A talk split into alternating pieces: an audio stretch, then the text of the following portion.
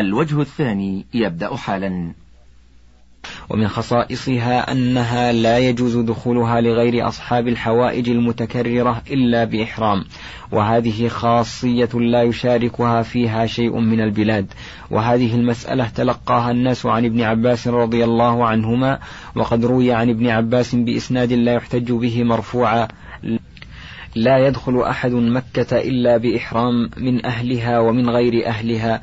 ذكره أبو أحمد بن عدي ولكن الحجاج بن أرطاة في الطريق وآخر قبله من وآخر قبله من الضعفاء.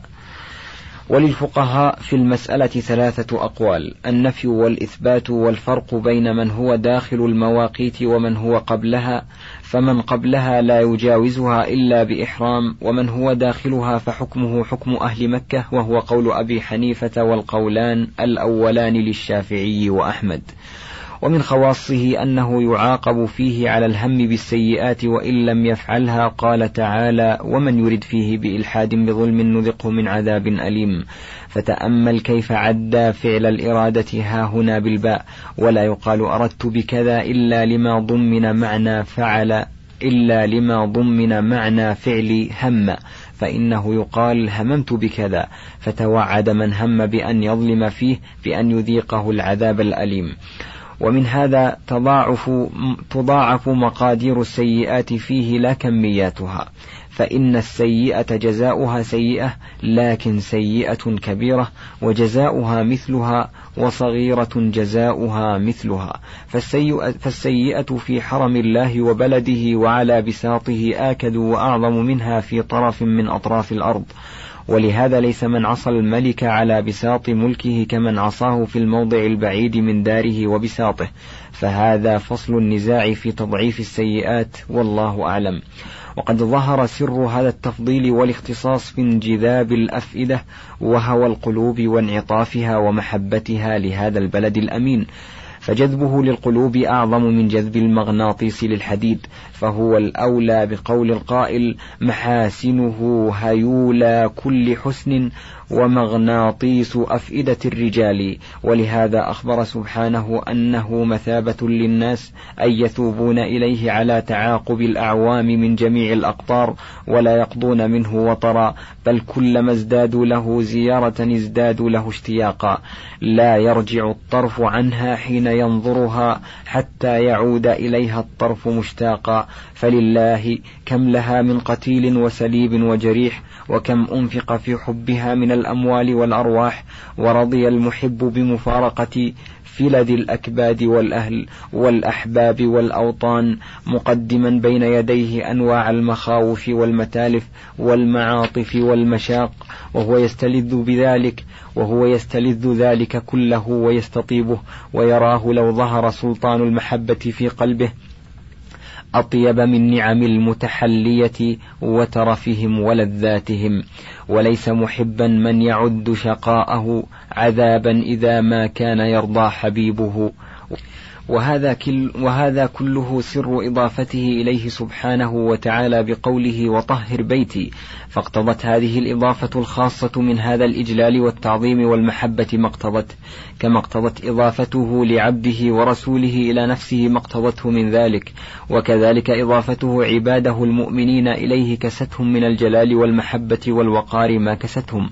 فكل ما أضافه الرب تعالى إلى نفسه فله من المزية والاختصاص على غيره ما أوجب له الاصطفاء والاجتباء. ثم يكسوه بهذه الإضافة تفضيلا آخر وتخصيصا وجلالة زائدا على ما كان له قبل الإضافة ولم يوفق لفهم هذا المعنى من سوى بين الأعيان والأفعال والأزمان والأماكن. وزعم أنه لا مزية لشيء منها على شيء وإنما هو مجرد الترجيح بلا مرجح وهذا القول باطل بأكثر من أربعين وجها قد ذكرت في غير هذا الموضع ويكفي تصور هذا المذهب الباطل في فساده فإن مذهبا يقتضي أن تكون ذوات الرسل كذوات أعدائهم في الحقيقة. وإنما التفضيل بأمر لا يرجع إلى اختصاص الذوات بصفات ومزايا لا تكون لغيرها وكذلك نفس البقاع واحدة بالذات ليس لبقعة على بقعة مزية البتة. وإنما هو لما يقع فيها من الأعمال الصالحة فلا مزية لبقعة البيت والمسجد الحرام ومنى وعرفة والمشاعر على أي بقعة سميتها من الأرض. وإنما التفضيل باعتبار أمر خارج عن البقعة لا يعود إليها ولا إلى وصف قائم بها. والله سبحانه وتعالى قد رد هذا القول الباطل بقوله تعالى وإذا جاءتهم آية قالوا لن نؤمن حتى نؤتى مثل ما أوتي رسل الله. قال الله تعالى الله أعلم حيث يجعل رسالته.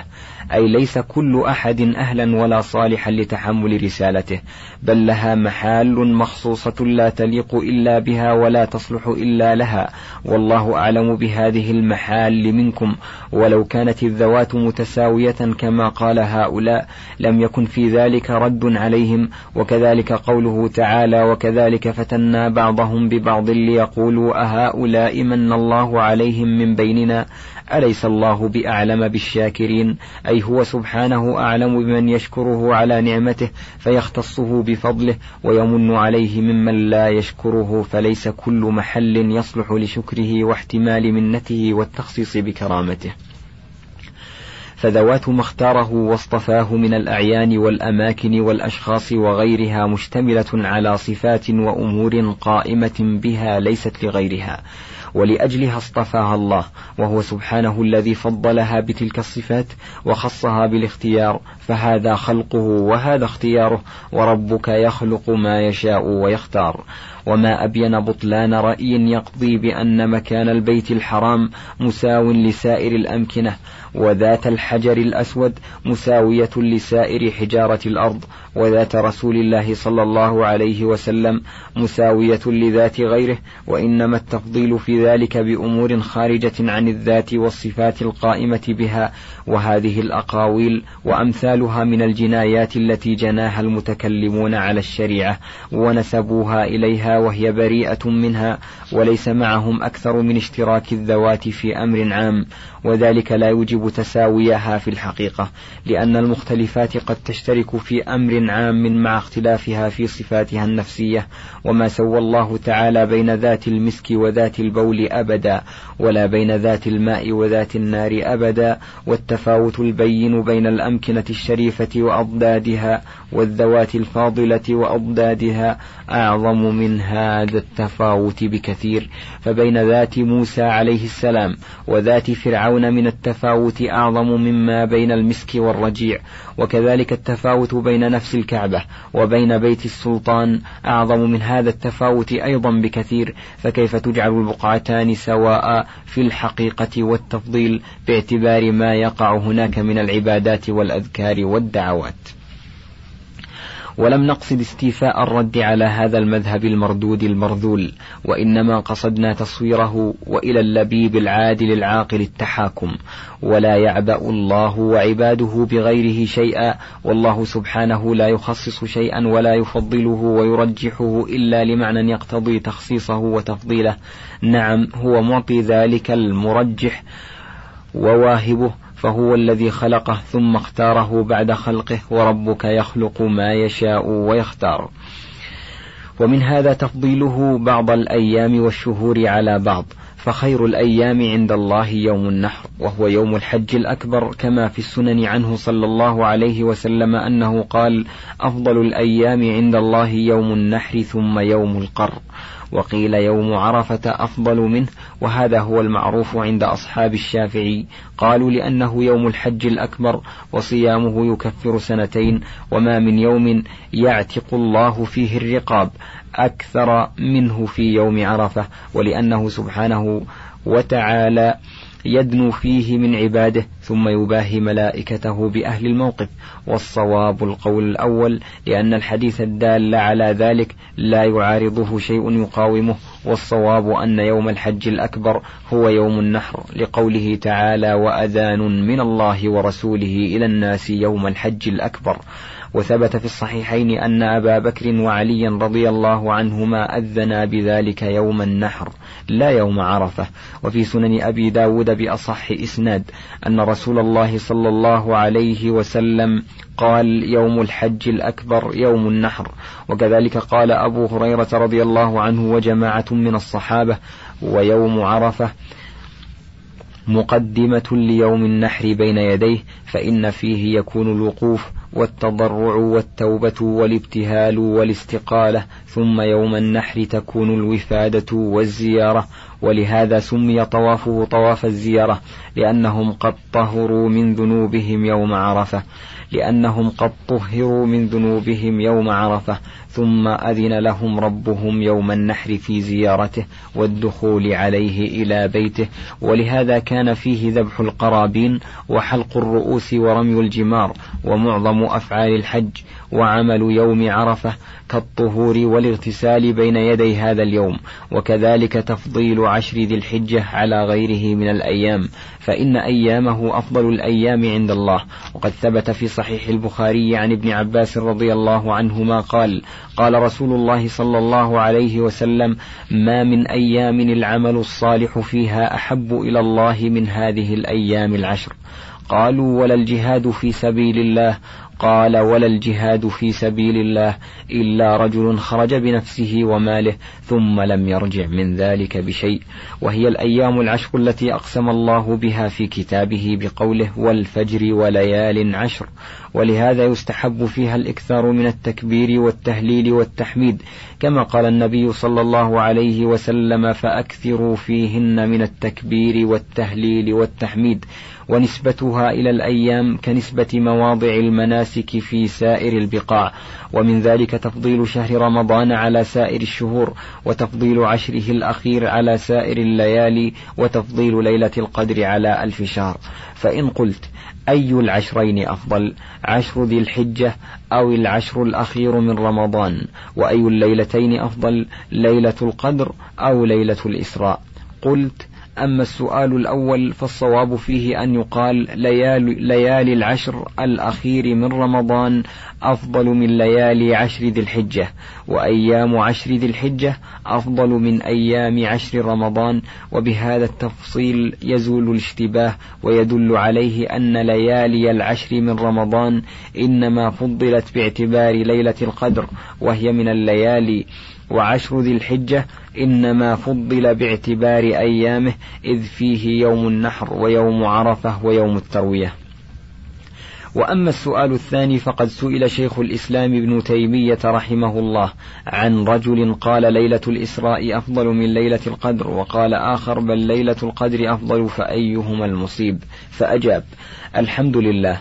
أما القائل بأن ليلة الإسراء أفضل من ليلة القدر فإن أراد به أن تكون الليلة التي أسري فيها بالنبي صلى الله عليه وسلم ونظائرها من كل عام أفضل لأمة محمد صلى الله عليه وسلم من ليلة القدر بحيث يكون قيامها والدعاء فيها أفضل منه في ليلة القدر فهذا باطل. لم يقله أحد من المسلمين ومعلوم وهو معلوم الفساد بالاضطراد من دين الإسلام. هذا إذا كانت ليلة الإسراء تعرف عينها فكيف ولم يقم دليل معلوم لا على شهرها ولا على عشرها ولا على عينها؟ بل النقول في ذلك منقطعة مختلفة ليس فيها ما يقطع به ولا شرع للمسلمين تخصيص الليلة التي يظن أنها ليلة الإسراء بقيام ولا غيره. بخلاف ليلة القدر فإنه قد ثبت في الصحيحين عن النبي صلى الله عليه وسلم أنه قال تحروا ليلة القدر في العشر الأواخر من رمضان. وفي الصحيحين عنه صلى الله عليه وسلم أنه قال من قام ليلة القدر إيمانا واحتسابا غفر له ما تقدم من ذنبه وقد أخبر سبحانه أنها خير من ألف شهر وأنه أنزل فيها القرآن. وإن أراد أن الليلة المعينة التي أسري فيها بالنبي صلى الله عليه وسلم وحصل له فيها ما لم يحصل له في غيرها من غير أن يشرع تخصيصها بقيام ولا عبادة فهذا صحيح. وليس إذا أعطى الله نبيه صلى الله عليه وسلم فضيلة في مكان أو زمان يجب أن يكون ذلك الزمان والمكان أفضل من جميع الأمكنة والأزمنة. هذا إذا قدر أنه قام دليل على أن إنعام الله تعالى على نبيه ليلة الإسراء كان أعظم من إنعامه عليه بإنزال القرآن ليلة القدر وغير ذلك من النعم التي أنعم عليه بها. والكلام في مثل هذا يحتاج إلى علم بحقائق الأمور ومقادير النعم التي لا تعرف إلا بوحي ولا يجوز لأحد أن يتكلم فيها بلا علم ولا يعرف عن أحد من المسلمين أنه جعل لليلة الإسراء فضيلة على غيرها لا سيما على ليلة القدر. ولا كان الصحابة والتابعون لهم بإحسان يقصدون تخصيص ليلة الإسراء بأمر من الأمور ولا يذكرونها. ولهذا لا يعرف أي ليلة كانت وإن كان الإسراء من أعظم فضائله صلى الله عليه وسلم ومع هذا فلم يشرع تخصيص ذلك الزمان ولا ذلك المكان بعبادة شرعية بل غار حراء الذي ابتدأ فيه بنزول الوحي وكان يتحراه قبل النبوة لم يقصده هو ولا أحد من أصحابه بعد النبوة مدة مقامه بمكة. ولا خص اليوم الذي أنزل فيه الوحي بعبادة ولا غيرها ولا خص المكان الذي ابتدأ فيه بالوحي ولا الزمان بشيء. ومن خص الأمكنة والأزمنة من عنده بعبادات لأجل هذا وأمثاله كان من جنس أهل الكتاب الذين جعلوا الزمان الذين جعلوا زمان أحوال المسيح مواسم وعبادات كيوم الميلاد ويوم التعميد وغير ذلك من أحواله. وقد رأى عمر بن الخطاب رضي الله عنه جماعة يتبادرون مكانا يصلون فيه فقال ما هذا؟ قالوا مكان صلى فيه رسول الله صلى الله عليه وسلم. فقال أتريدون أن تتخذوا آثار أنبيائكم مساجد؟ إنما هلك من كان قبلكم بهذا فمن أدركته فيه الصلاة فليصلي وإلا فليمضي. وقد قال بعض الناس إن ليلة الإسراء في حق النبي صلى الله عليه وسلم أفضل من ليلة القدر وليلة القدر بالنسبة إلى الأمة أفضل من ليلة الإسراء فهذه الليلة في حق الأمة أفضل لهم وليلة الإسراء في حق رسول الله صلى الله عليه وسلم أفضل له. فإن قيل فأيهما أفضل يوم الجمعة أو يوم عرفة؟ فقد روى ابن حبان في صحيحه من حديث أبي هريرة رضي الله عنه قال قال رسول الله صلى الله عليه وسلم لا تطلع الشمس ولا تغرب على يوم أفضل من يوم الجمعة وفيه أيضا حديث أوس بن أوس خير يوم طلعت عليه الشمس يوم الجمعة قيل قد ذهب بعض العلماء إلى تفضيل يوم الجمعة على يوم عرفة محتجا بهذا الحديث وحكى القاضي أبو يعلى رواية عن أحمد أن ليلة الجمعة أفضل من ليلة القدر والصواب أن يوم الجمعة أفضل أيام الأسبوع ويوم عرفة ويوم النحر أفضل أيام العام وكذلك ليلة القدر وليلة الجمعة ولهذا كان لوقفة الجمعة يوم عرفة مزية على سائر الأيام من وجوه متعددة أحدها. اجتماع اليومين اللذين هما أفضل الأيام. الثاني أنه اليوم الذي فيه ساعة محققة الإجابة وأكثر الأقوال أنها آخر ساعة بعد العصر وأهل الموقف كلهم إذ ذاك واقفون للدعاء والتضرع. الثالث موافقته ليوم وقفة رسول الله صلى الله عليه وسلم. الرابع أن فيه اجتماع الخلائق من أقطار الأرض للخطبة وصلاة الجمعة ويوافق ذلك اجتماع أهل عرفة يوم عرفة بعرفة فيحصل من اجتماع المسلمين في مساجدهم وموقفهم من الدعاء والتضرع ما لا يحصل في يوم سواه. الخامس أن يوم الجمعة يوم عيد ويوم عرفة يوم عيد لأهل عرفة ولذلك كره لمن بعرفة صومه. وفي النسائي عن أبي هريرة رضي الله عنه قال نهى رسول الله صلى الله عليه وسلم عن صوم يوم عرفة بعرفة وفي إسناده نظر فإن مهدي بن حرب العبدي ليس بمعروف ومداره عليه ولكن ثبت في الصحيح من حديث أم الفضل أن ناسا تماروا عندها يوم عرفة في صيام رسول الله صلى الله عليه وسلم فقال بعضهم هو صائم وقال بعضهم ليس بصائم فأرسلت إليه بقدح لبن وهو واقف على بعيره بعرفة فشربه. وقد اختلف في حكمة استحباب فطر يوم عرفة بعرفة. فقال طائفة ليتقوى على الدعاء. وهذا هو قول الخرقي وغيره. وقال غيرهم منهم شيخ الإسلام ابن تيمية الحكمة فيه أنه عيد لأهل عرفة فلا يستحب صومه لهم. قال والدليل عليه الحديث الذي في السنن عنه صلى الله عليه وسلم أنه قال يوم عرفة ويوم النحر وأيام منى عيدنا أهل الإسلام. قال شيخنا وإنما يكون يوم عرفة عيدا في حق أهل عرفة لاجتماعهم فيه بخلاف أهل الأمصار فإنهم إنما يجتمعون يوم النحر فكان هو العيد في حقهم والمقصود أنه إذا اتفق يوم عرفة ويوم جمعة فقد اتفق عيدان معا. السادس أنه موافق ليوم إكمال الله تعالى دينه لعباده المؤمنين وإتمام نعمته عليهم كما ثبت في صحيح البخاري عن طارق بن شهاب قال جاء يهودي إلى عمر بن الخطاب رضي الله عنه فقال يا أمير المؤمنين آية تقرؤونها في كتابكم لو علينا معشر اليهود نزلت ونعلم ذلك اليوم الذي نزلت فيه لاتخذناه عيدا قال أي آية قال اليوم أكملت لكم دينكم وأتممت عليكم نعمتي ورضيت لكم الإسلام دينا. فقال عمر بن الخطاب رضي الله عنه إني لأعلم اليوم الذي نزلت فيه والمكان الذي نزلت فيه. نزلت على رسول الله صلى الله عليه وسلم بعرفة يوم جمعة ونحن واقفون معه بعرفة. السابع أنه موافق ليوم الجمع الأكبر والموقف الأعظم يوم القيامة فإن القيامة تقوم يوم الجمعة كما قال النبي صلى الله عليه وسلم خير يوم طلعت عليه الشمس يوم الجمعة فيه خلق آدم وفيه أدخل الجنة وفيه أخرج منها وفيه تقوم الساعة وفيه ساعة لا يوافقها عبد مسلم يسأل الله خيرا إلا أعطاه إياه. ولهذا شرع الله سبحانه وتعالى لعباده يوما يجتمعون فيه فيذكرون المبدأ والمعاد والجنة والنار وادخر الله تعالى لهذه الأمة يوم الجمعة إذ فيه كان المبدأ وفيه المعاد ولهذا كان النبي صلى الله عليه وسلم يقرأ في فجره سورتي السجدة وهل أتى على الإنسان؟ لاشتمالهما على ما كان وما يكون في هذا اليوم من خلق آدم وذكر المبدأ والمعاد ودخول الجنة والنار فكان يذكر الأمة في هذا اليوم بما كان فيه وما يكون. فهكذا يتذكر الإنسان بأعظم مواقف الدنيا وهو يوم عرفة الموقف الأعظم بين يدي الرب سبحانه في هذا اليوم بعينه. ولا يتنصف حتى يستقر أهل الجنة في منازلهم وأهل النار في منازلهم.